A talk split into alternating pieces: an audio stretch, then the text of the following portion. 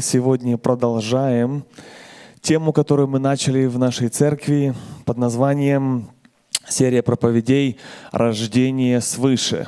Тайна и важность рождения свыше. Сегодня это четвертая часть. Если вы пропустили первые три, вы можете это посмотреть на нашем сайте lscjax.org. А сегодня мы переходим к четвертой части и будем с вами рассуждать над Словом Божьим именно над этими над этой темой. И сегодня мы с вами поговорим о том, что написано в Библии, что могут или не могут верующие христиане, люди грешить. Может ли христианин грешить? И если может, то какая разница между людьми, которые, скажем, не церковные, не христиане, они грешат, ну и христиане тоже ну, некоторые так думают или замечают в своих знакомых, что они тоже могут грешить.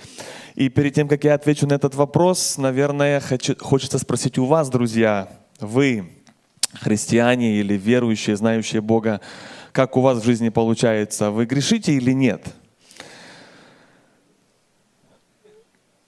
И такой вопрос, который некоторых э, ну, вводит в такое, как сказать, немножко дискомфорт положение.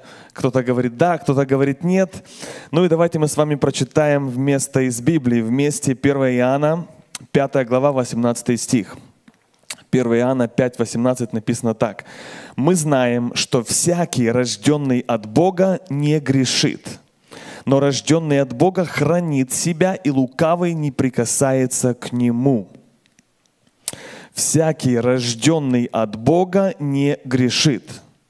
Значит, наверное, можно логически сделать вывод на основании этого места из Библии, что тот, который не рожден от Бога, тот, который не пережил процесс рождения свыше, значит, он потенциально грешит. Еще одно место Писания, читаю 1 Иоанна, 3 глава, 9 стих. 1 Иоанна, 3 глава, 9 стих. Написано так.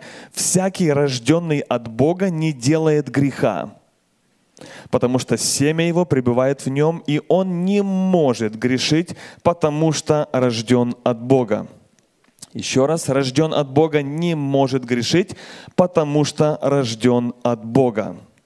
Итак, Два таких очень интересных места из Библии, и мы, я думаю, должны все хорошо знать и понимать, в чем здесь кажется противоречие. Библия говорит, рожден от Бога не может грешить, а мы, смотря на практике и на опыте, видим, как будто бы верующие, которые называют себя христианами, люди, которые посещают церковь, кажется, как они грешат. А Библия говорит, они не могут. В чем проблема? Где ошибка? И вот в этом мы с вами попытаемся сегодня разобраться. Прежде чем мы пойдем с вами дальше, хочу заметить, что в Библии написано, что человек, который не грешит, написано в Библии, что лукавый не прикасается к нему – это 1 Иоанна 5:18. То есть дьявол не имеет доступа к людям, которые ведут такой образ жизни, которые не грешат. Но вам, нам нужно сегодня разобраться, что в русском языке есть два слова, которые одно говорит, имеет значение э, грешить, другое слово русское согрешать.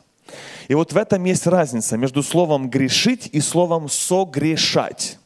Слово «грешить» означает быть постоянно в активном действии, умышленно, регулярно вести греховный стиль или образ жизни. Согрешать Разница в том, что это неумышленная ошибка, когда человек споткнулся, согрешил, он не планировал, не хотел, он чувствует себя плохо, он тут же бегит, бежит к Богу, кается, хочет меняться и не хочет оставаться в таком положении. Вот разница между словом «грешить» и «согрешить». Поэтому, когда Библия говорит слово что рожденный от Бога не грешит, то имеется в виду именно не согрешает. Кто знает английский язык, то в английском языке употребляется слово sin. Нету таких двух слов, как в русском, грешить и согрешать. Там одно слово везде sin. Born from God does not sin. Тогда возникает вопрос, в чем же разница, если одно и то же слово употребляется? Есть другое место Писания, которое мы с вами прочитаем чуть позже, где говорится тоже, что рожден от Бога не согрешает. Значит, получается проблема или глубина не в том русском языке, где написано грешить или согрешать. Нам помогает здесь разобраться оригинальный текст Писания, на котором написано было Евангелие, это греческий язык где и показывается вот в этом разница большая, маленькая, но глубокая. Это уже мы с вами говорим немножко о греческой грамматике. Есть такое слово, которое называется синтаксис, или по-другому, попроще, это уже наклонение, склонение. И когда мы говорим с вами о слове грешить, это снова, опять же, оригинальный греческий язык подтверждает то, что это имеется в виду пребывать в грехе, грешить это имеется в виду специально, умышленно. Это стиль и образ жизни. Человек живет в этом стиле жизни греховном, он не хочет меняться, его устраивает, все ему нравится, он не чувствует себя плохо, и он это делает постоянно. Другой вариант – согрешать, как я уже говорил, это, ну, не знаю, насколько нам стоит углубляться в эту уже грамматику, это, там используется настоящее время действительного залога, что означает совершающее действие, предполагаемое в будущем, которое не обязательно совершится. Может человек совершить ошибку, а может быть и не совершить ошибку. И вот на основании этого мы с вами делаем вывод, что когда Писание говорит, что рожденный от Бога не грешит, имеется в виду, что он не пребывает в грехе постоянно и не делает это регулярно, как стиль и образ жизни, но при этом он делает иногда ошибки. Он может спотыкаться, он может падать, может согрешать. Но он тут же чувствует себя плохо, он хочет сразу меняться, каяться и исправляться. Вот в этом есть большая разница. И это относится к рожденному от Бога. Кто рожден от Бога, тот не грешит. А кто не рожден от Бога, он как раз не может не грешить. Он обязательно будет грешить, хотя он может оказаться, ну, с одной стороны, порядочным, образованным человеком, но внутри у него другая природа, греховная природа. Он обязательно грешит и по-другому жить не может.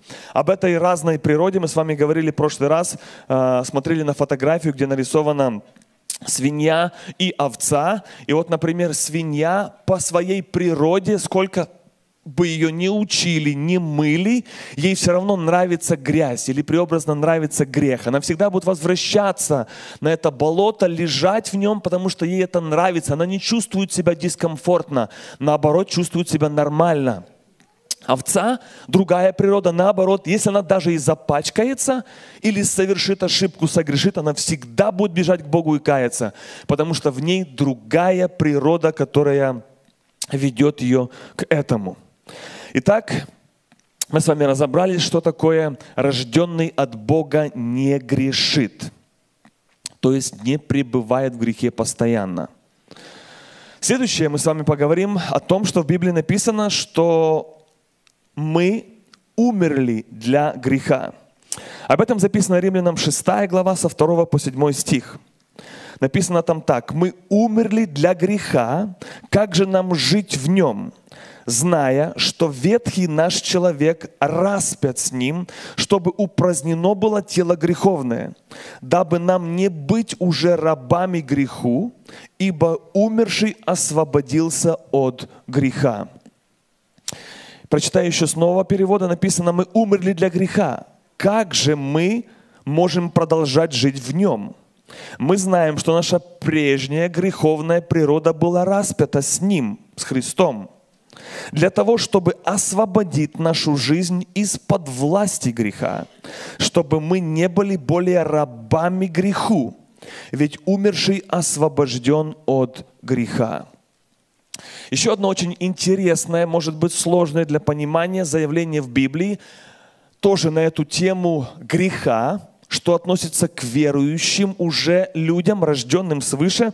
Написано в Библии, что мы умерли для греха. И здесь Библия показывает очень тонкую вещь, и здесь нам нужно тоже порассуждать, что это означает. Это не имеется в виду буквально физическая смерть, но здесь говорится о духовных вещах.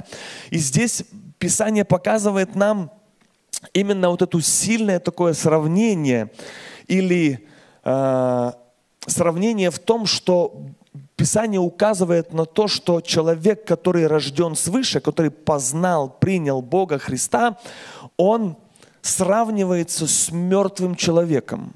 То есть его реакция к греху, его тяга к искушениям греховным, плотским должна быть на таком уровне, как мертвый человек, который не реагирует на искушения, на обзывание, на обиды, на грех, на какие-то желания плоти, он просто не реагирует. Но мы с вами как бы, опять же, как бы думаем, но по-настоящему же в жизни вроде бы мы реагируем – хоть мы рождены свыше, мы вроде, вроде бы как бы подвергаемся искушениям. В чем же здесь получается снова конфликт или парадокс? Библия говорит, что мы уже умерли для греха. И здесь нам важно понять, что в нас заложен вот именно вот на основании этого места Писания это показано очень четко, настолько такой потенциал после рождения свыше, что мы имеем силу благодаря Христу, имеем силу побеждать грех до такой степени, чтобы вести себя, как будто бы мы мертвые к греху. Вот такой потенциал и сила заложена в человеке, который принял Христа в свое сердце – а теперь давайте снова попробуем на простом языке объяснить, что значит умереть для греха. Некоторое значение написано очень явно в тексте, который мы прочитали. Умереть для греха значит освободиться от власти греха. Именно от власти греха или от силы тьмы. Умереть для греха – это значит освободиться от рабства греха. Потому что человек, который не рожден свыше, не принял Христа в свое сердце, он не может не грешить. Вы знаете, вот часто бывают, диалог идет христианина или человека не церковного, неверующего, и он иногда идет с таким унижением в сторону духовных людей, и им говорится так, ну, вам в церковь, кто ходит в церковь, верит в Бога, вам и то нельзя, и то нельзя, вам то нельзя, вы ничего не можете. А я люблю свободу. Вот я хочу и люблю свободу. И здесь христианин ему отвечает, ты куришь? Он говорит, да. Ты ругаешься? Он говорит, ну, иногда да. И он говорит, и ты знаешь, что ты по-другому не можешь. Ты не можешь не курить или не пить. Ты не можешь не ругаться. Ты раб этого. А я, если хочу, могу тоже, как ты, закурить. Но я имею полную свободу и власть этого не делать. Я свободен, а ты нет, ты раб своих привычек и грехов. Вот то, что говорит Библия, что мы освободились от рабства греха. Вы, думаю, знаете многих людей, которые пришли в церковь к покаянию, и они бросили многие привычки и зависимости, потому что их освободил именно от этого Иисус Христос. Что еще означает умереть для греха? Это значит, что грех не управляет жизнью уже твоею. Христос уже управляет нами. Или же, как я сказал, имеем мы способность, получаем способность или силу побеждать грех или зависимость. Но здесь важно еще понять одну истину, что когда мы говорим, что рожденный от Бога не грешит, когда мы говорим, что в Библии написано, что мы умерли для греха, это не означает, что, мы, что грех, что это не означает, что это есть полное избавление от греха. Или же это не означает, что грех не имеет никакого влияния на нас? Если вы помните из Писания пример, когда израильский народ вышел из Египта, то они вышли из рабства, но в них остались еще старые желания, привычки. Если помните, они вспоминали, как было хорошо что-то в Египте, хотя они уже оттуда вышли, уже все, освободились. Бог их освободил. Но внутри все равно еще вот это что-то осталось.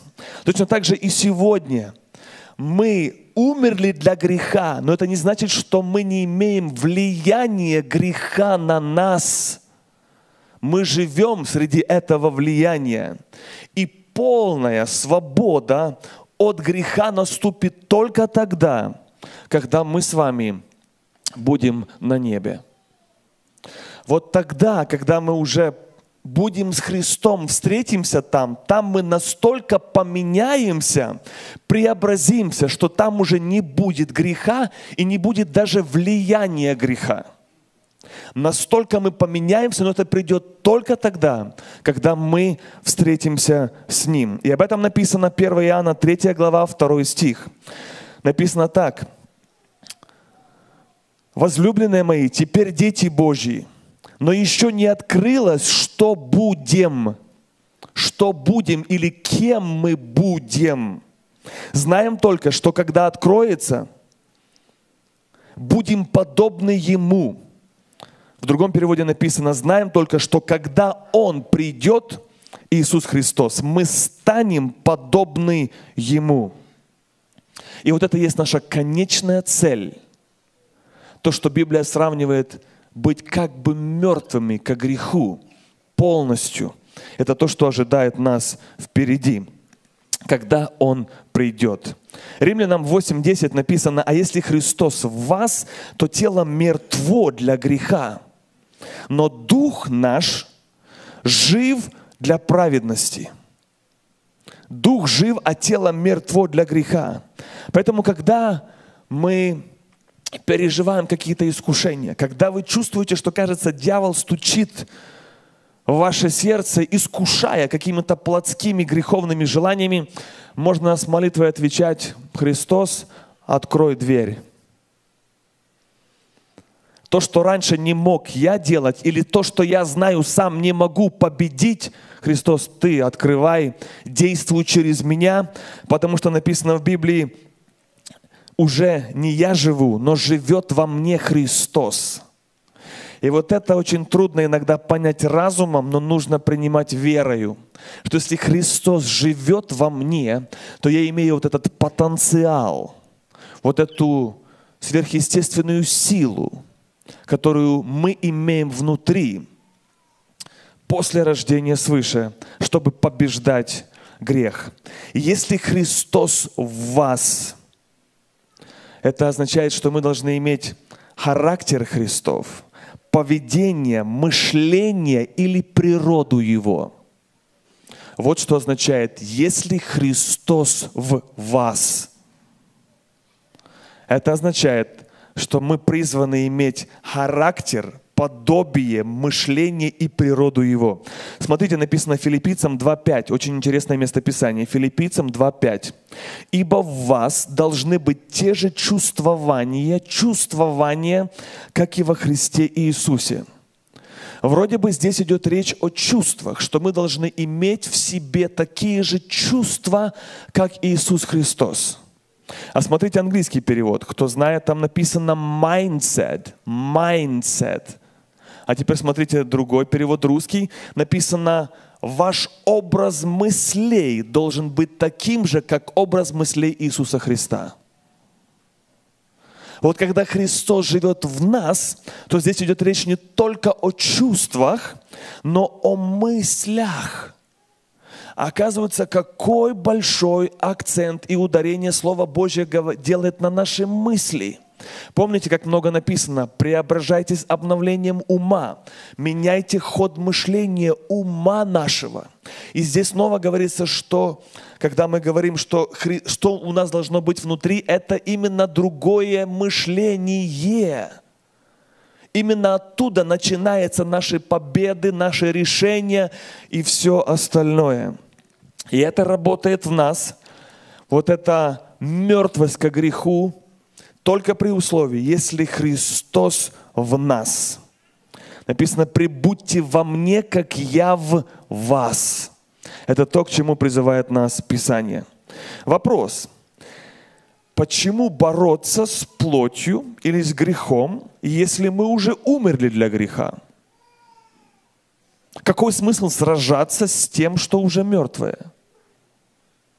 Здесь тоже получается как бы противоречие. Библия говорит, мы уже умерли для греха. С другой стороны, мы знаем, что мы призваны бороться, дух и плоть, они как бы враждуют.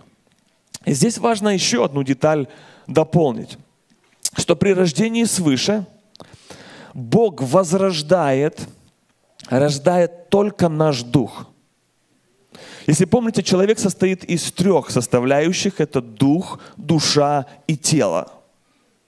Но при рождении свыше, когда человек принимает Христа в свое сердце, Бог возрождает только дух, не тело. Поэтому только дух способен или, или не грешит. Дух, возрожденный, рожденный Богом, Хотя до этого у нас был дух человеческий, но он был мертв. Он не имел никаких отношений с Богом. После возрождения он оживает, и вот этот дух новое творение, новая тварь написано в Библии, то что, то, что мы имеем после принятия Христа, вот этот дух, он не грешит. А плоть, она же никуда не делась. Человек же состоит из трех составляющих. А плоть при этом осталась греховной, испорченной. Библия называет это еще греховной природой. И когда мы в Библии читаем часто слово «плоть», в русском языке оно называется одним словом одинаковым, слово «плоть», но из оригинального текста мы знаем, что плоть имеет два разных значения. Плоть – это может быть наше тело, шкура, кости – а это также может быть греховная натура или природа. Вот с чем и борется наш дух. И эта греховная природа, как я сказал, она невозрожденная, она осталась внутри нас, и поэтому она и борется. И наша задача христиан подчинять плоть, побеждать плоть, брать ее под контроль нашего духа. И на основании того, что мы прочитали, Библия говорит нам, что мы имеем все шансы, весь потенциал внутри нас. В это нужно верить, чтобы побеждать наши плотские какие-то желания или грехи, чтобы брать, эту э, плоть под контроль. А, конечно же, плоть всегда хочет руководить, хочет управлять, имеет свои потребности, желания. И в Галатам 5 глава написано, что плоть желает противного духу, а дух противного плоти, и они друг другу постоянно противятся.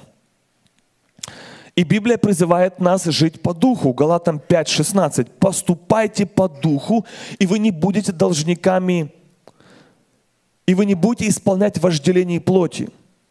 Или в другом переводе написано, живите по духу.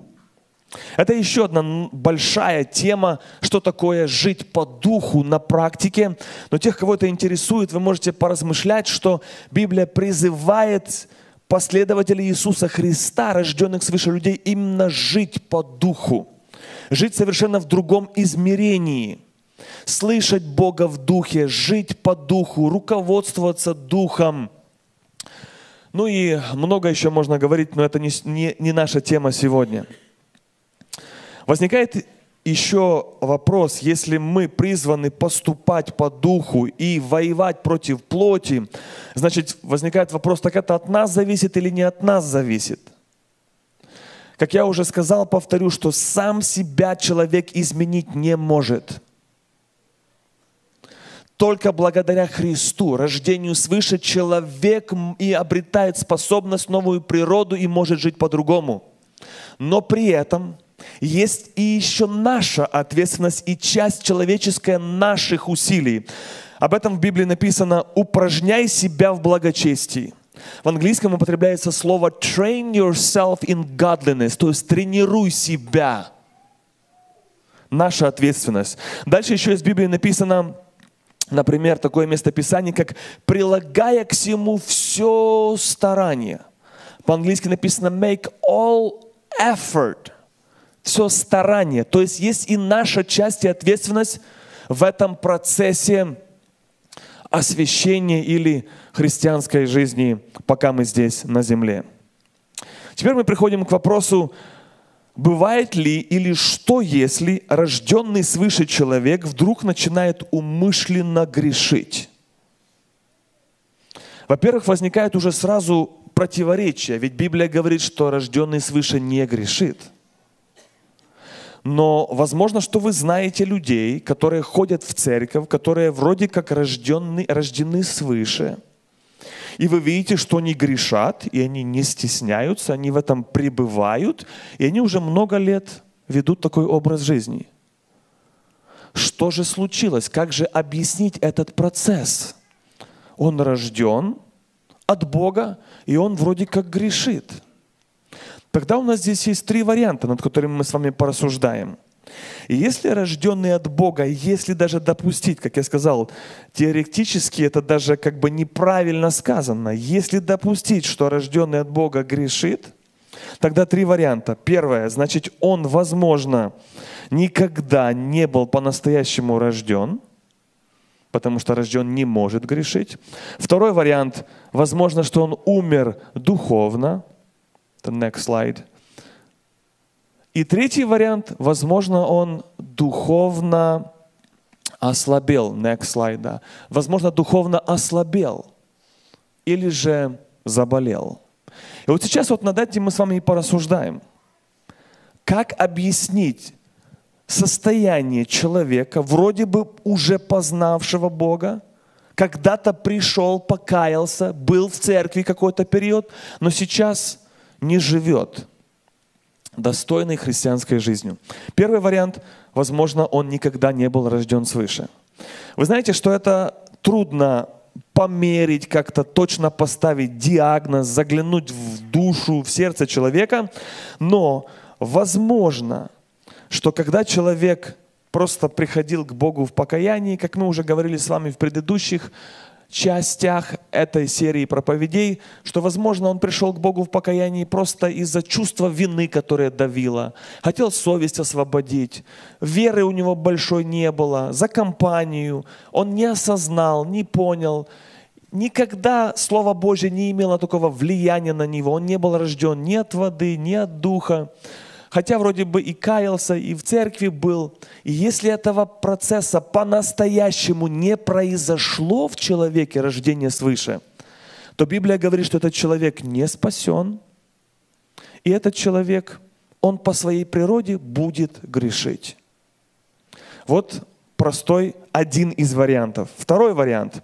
Возможно, этот человек умер духовно, поэтому он грешит. Здесь этот уже вариант более сложнее. Что преобразно или как, когда можно назвать человека, который духовно умер? Один из вариантов, который описывается в Библии, это Матфея 12 глава, где написано, что хула на Духа Святого не простится человеку. Это вот один из таких редких грехов, где написано в Библии, что такому нету прощения – Хула, что это означает? Хула на Духа Святого это означает умышленное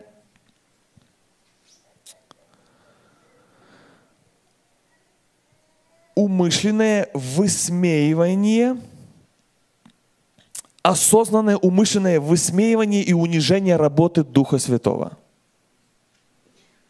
Умышленное, осознанное высмеивание и унижение работы Духа Святого – или же, когда мы говорим какие-то слова, или же совершаем дела, что касается по отношению к Духу Святому. Поэтому это очень такая личность или вопрос очень тонкий. Я часто людям советую, если вы не уверены на сто процентов, говорят, если не уверен, не обгоняй, не говори ничего в ту сторону, особенно что касается Духа Святого. А если даже уверен на 100%, все равно может быть мудрее не говорить, потому что вдруг есть такая опасность. Написано в Библии, что это не прощается. И если человек совершил таким грехом, согрешил таким грехом, то тогда написано, что ему нет уже прощения. Естественно, что э, этот человек, его ожидает духовная смерть, потому что нету прощения, нету восстановления. Как узнать, человек похулил Духа Святого или нет, это тоже интересный вопрос, но это не наша тема. Но скажу вам только один нюанс. Если вы в вашем сердце боретесь с мыслью, похулил ли я Духа Святого или нет, значит, это уже хороший сигнал. Значит, скорее всего, что нет. Потому что у вас еще есть чувства, которые вас осуждают. Дух Святой, написано еще, обличает. Тот человек, который похулил Духа Святого, в нем уже этих нет чувств. Он уже твердо уверен, я действую правильно.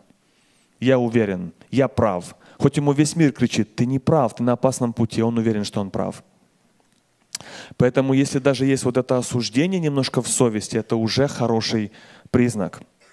Второй вариант, что может символизировать духовную смерть?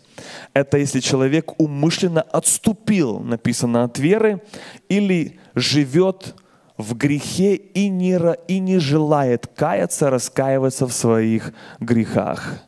Он просто живет в грехе, регулярно, постоянно пребывает в этом, ему нравится, ничего он плохого в этом не видит, меняться не собирается.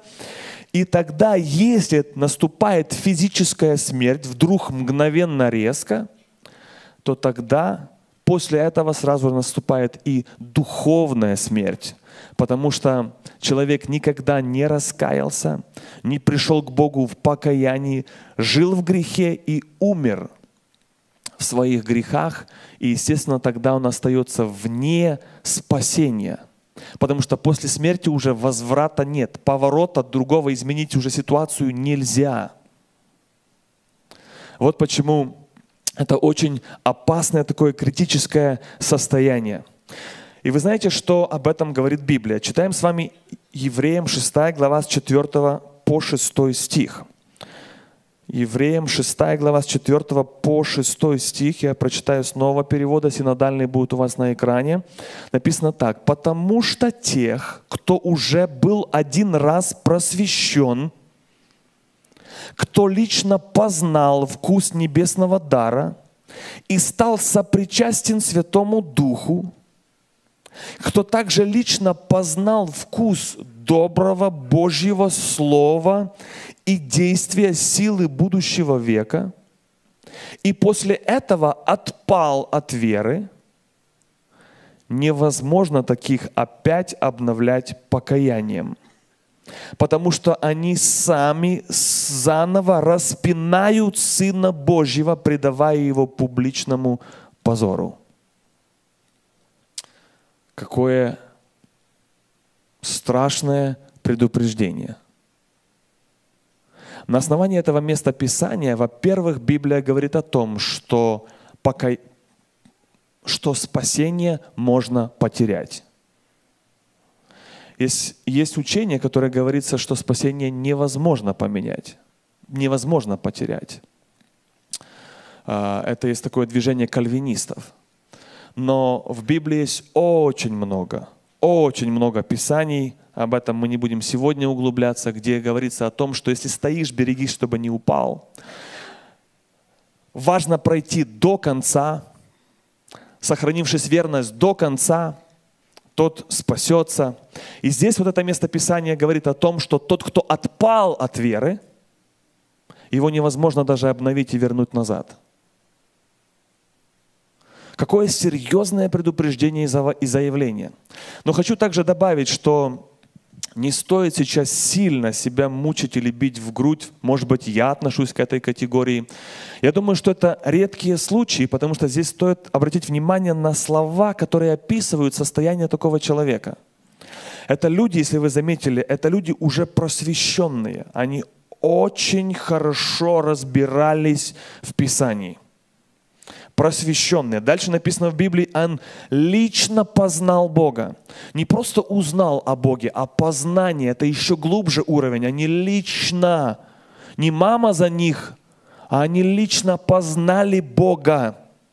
Дальше написано, что они лично стали сопричастны Духу Святому. Дальше написано, лично познал вкус Божьего Слова. Попробовали вкус силу Божьего Слова, силу будущего века, и после этого он отпал от веры. То есть ушел.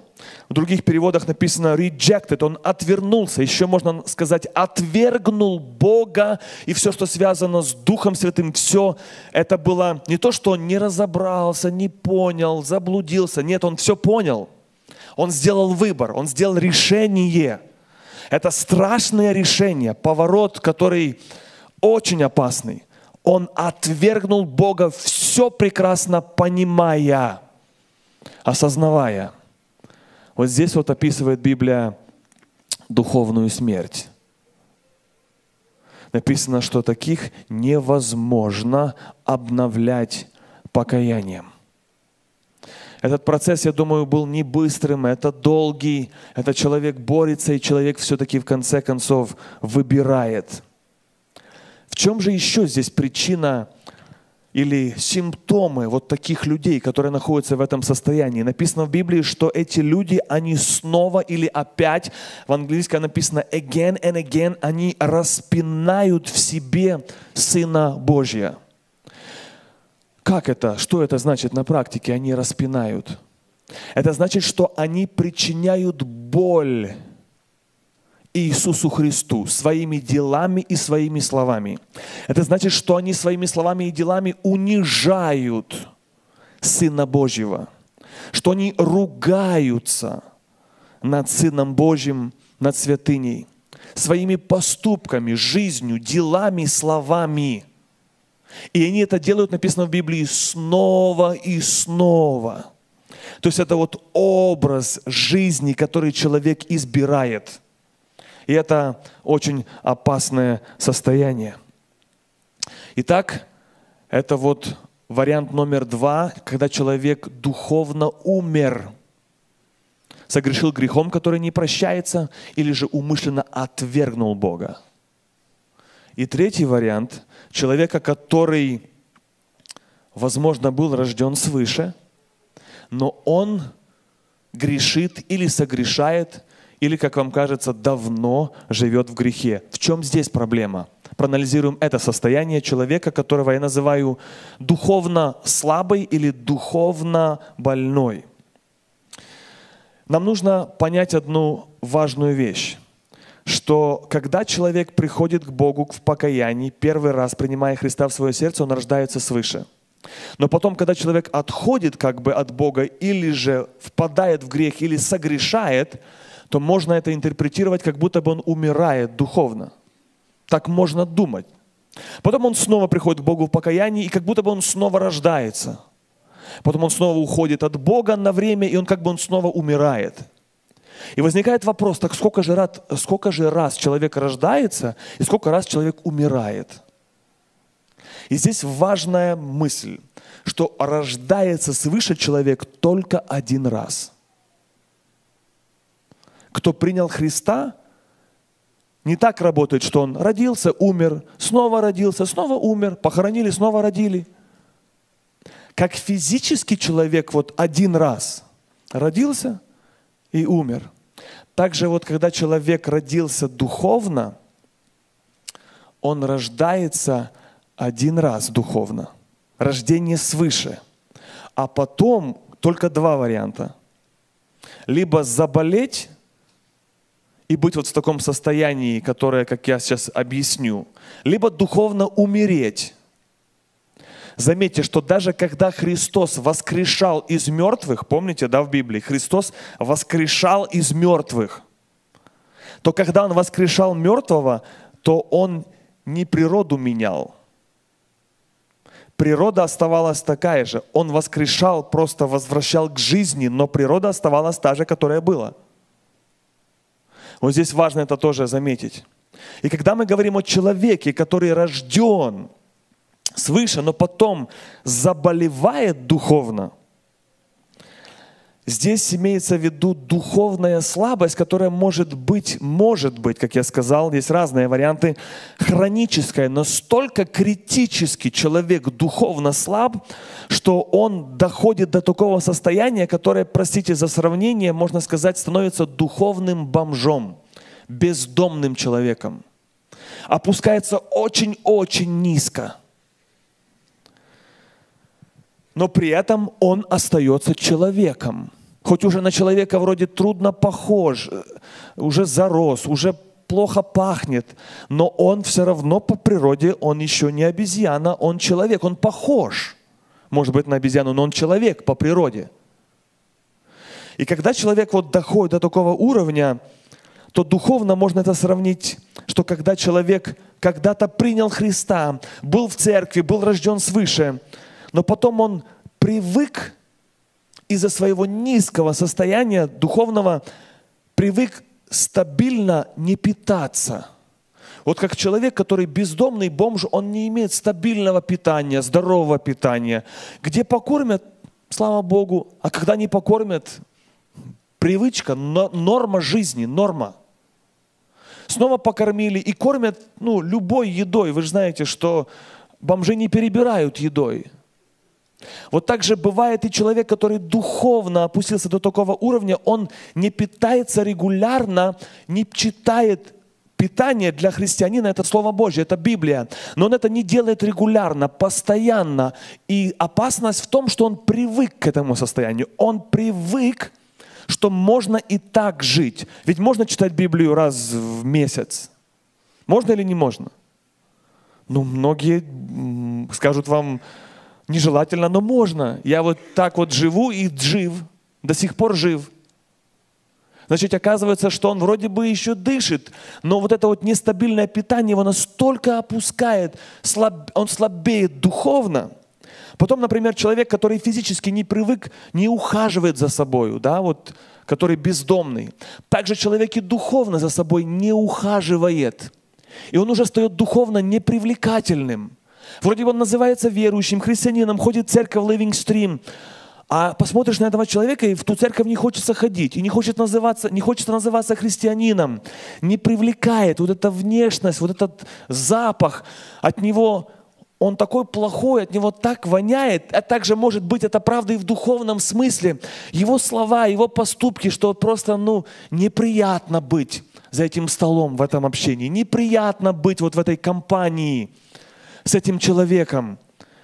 Еще бывает, что человек, который бездомный, физически, который бомж, это жизнь без смысла. Нету смысла. Человек живет одним днем. Закончился день, следующий день, дай Боже, выжить.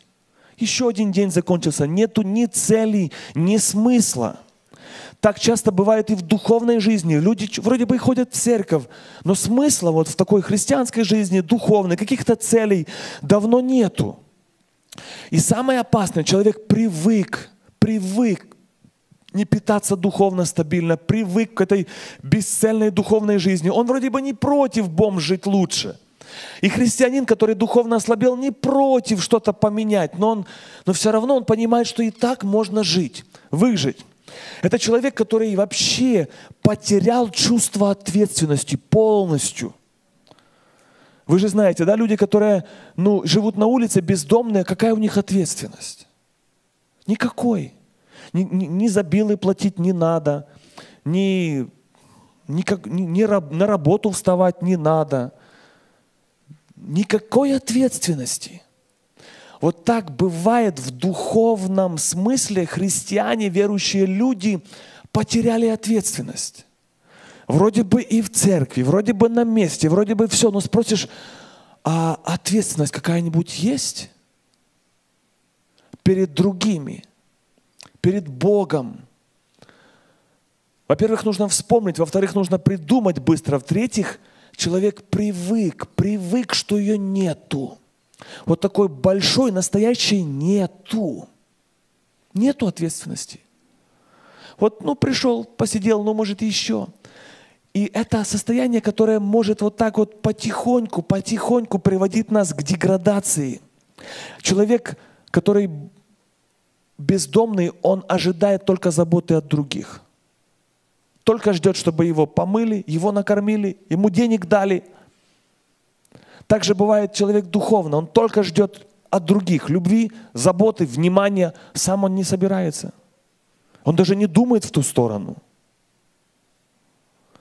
Вот это состояние, которое может называться такой духовной слабостью, слабостью или болезнью, когда в человеке полностью отсутствует самодисциплина, вообще ее нету.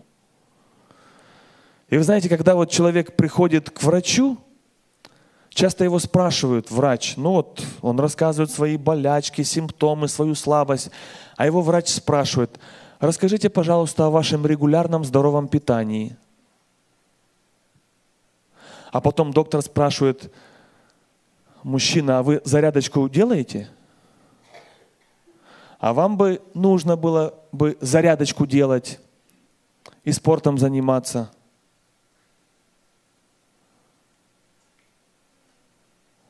А эти же принципы работают и в духовной жизни. Написано же в Библии, упражняй себя в благочестии, но мне нравится, как конкретно говорит английский перевод. Тренируй себя, exercise, train yourself in godliness. А кому же хочется делать зарядочку, если ее можно не делать и жить? Сколько живет и не делает. Вот так и бывает, мы и оказываемся в таком состоянии, где мы слабеем, слабеем и слабеем. И мы вот опускаемся, как бы деградируем до этого состояния, где нам уже самим плохо. И вы знаете, потом его как-то убедили, что так жить не надо, нужно что-то менять своей ситуации. И человек начинает потихоньку что-то кушать, что-то менять в образе жизни. И почувствовал легче стало, почувствовал стало хорошо. И вместо того, чтобы продолжать, он почувствовал, что уже стало легче, и опять возвращается там, где был. Вот так часто люди не могут вырваться, прорваться, не могут пройти вот этого уровня – какого-то духовного их состояния. И они возвращаются назад. И это становится очень опасным состоянием. Вы знаете, что орел, как птица, она по своей природе может летать, но может опуститься до состояния курей и жить и рыться в суете, в грязи, в грехе с курами – и может привыкнуть к этому состоянию. Но стоит ей просто осознать и поверить, что орел может летать. И он может летать. Точно так же и мы с вами, христиане, мы можем летать. Мы можем летать, быть выше, сильнее, больше. Не оставаться на этом уровне. И вы знаете, что Христос – дает нам способность, дает нам способность именно жить другой жизнью, другом, на другом уровне. 1 Иоанна 3,6 написано, «Всякий, пребывающий в нем, не согрешает». Всякий согрешающий не видел его и не познал его. Кто делает грех, тот от дьявола. Потому что сначала дьявол согрешил, для сего явился и Сын Божий, чтобы разрушить дела дьявола. Заметьте, какое серьезное заявление. Это 1 Иоанна, 3 глава, 6 стиха. «Всякий пребывающий в нем, кто пребывает в нем, мы об этом уже говорили, он не согрешает, не пребывает в грехе, это означает. А кто делает грех, тот от дьявола. Может человек быть культурный, воспитанный, хороший, но если в нем природа другая, он не может называться детем Божьим. Здесь имеется в виду, когда говорится о дьяволе, что в нем природа греховная. Дьявольская, греховная природа. И условие, чтобы было по-другому, нужно пребывать в нем. Еще одно местописание Иоанна, 1 Иоанна 3,9 написано, «Всякий, рожденный от Бога, не делает греха, потому что семя его пребывает в нем». 1 Иоанна 3,9. Всякий, рожденный от Бога, не делает греха и причина. потому что семя его пребывает в нем. Что это за семя? Это семя Слова Божия. Семя Слова Божье в нем пребывает. Как это можно объяснить? Вот как мы пребываем в телефонах, и телефоны пребывают в нас, так Слово Божье, если оно пребывает в нас, то написано в Библии, такие люди будут жить по-другому. Они будут жить по-другому, и они не будут грешить. Слово Божье, оно будет хранить, давать помощь, силу побеждать грех. И последнее – это прощение грехов. Вы знаете, друзья, что есть учение, которое говорит о том, что вообще верующие люди не грешат. Есть такое учение. Это лжеучение, где говорится о том, что если ты принял Христа, значит, ты никогда больше не грешишь. А вот эти все религиозники, они постоянно каются, грешат, каются, грешат, постоянно чувствуют себя такими прибитыми, виноватыми, постоянно недостойными. Они грешат. А мы, мы свободны. Мы не грешим. Чтобы долго не спорить, давайте просто прочитаем. 1 Иоанна, 1 глава, 8 стих. 1 Иоанна, 1 глава, 8 стих. «Если говорим, что не имеем греха, обманываем самих себя. И истины нет в нас. И если исповедуем грехи наши, то Он, будучи верен и праведен, простит нам грехи наши и очистит нас от всякой неправды. Поэтому грешат или не грешат верующие люди, рожденные свыше – Первое, что нам нужно помнить, разница между грешат и согрешают. Рожденные от Бога не грешат, они согрешают. То есть они спотыкаются, делают ошибки, но они не пребывают в грехе, не живут. А если они живут в грехе, то помните два варианта. Либо они деградировали до уровня бомжей, духовно заболели и ослабели или умерли. И последний вывод, что мы уже сказали, что если мы говорим, что не имеем греха, то обманываем.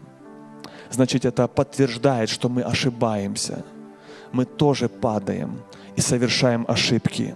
Но главное то, что написано в Библии, что но когда исповедуем грехи, когда каемся, приходим к Богу в покаянии, когда исповедуем грехи, приходим в покаяние, то написано в Библии, Он, Бог, будучи верен, праведен, простит нам и очистит нас.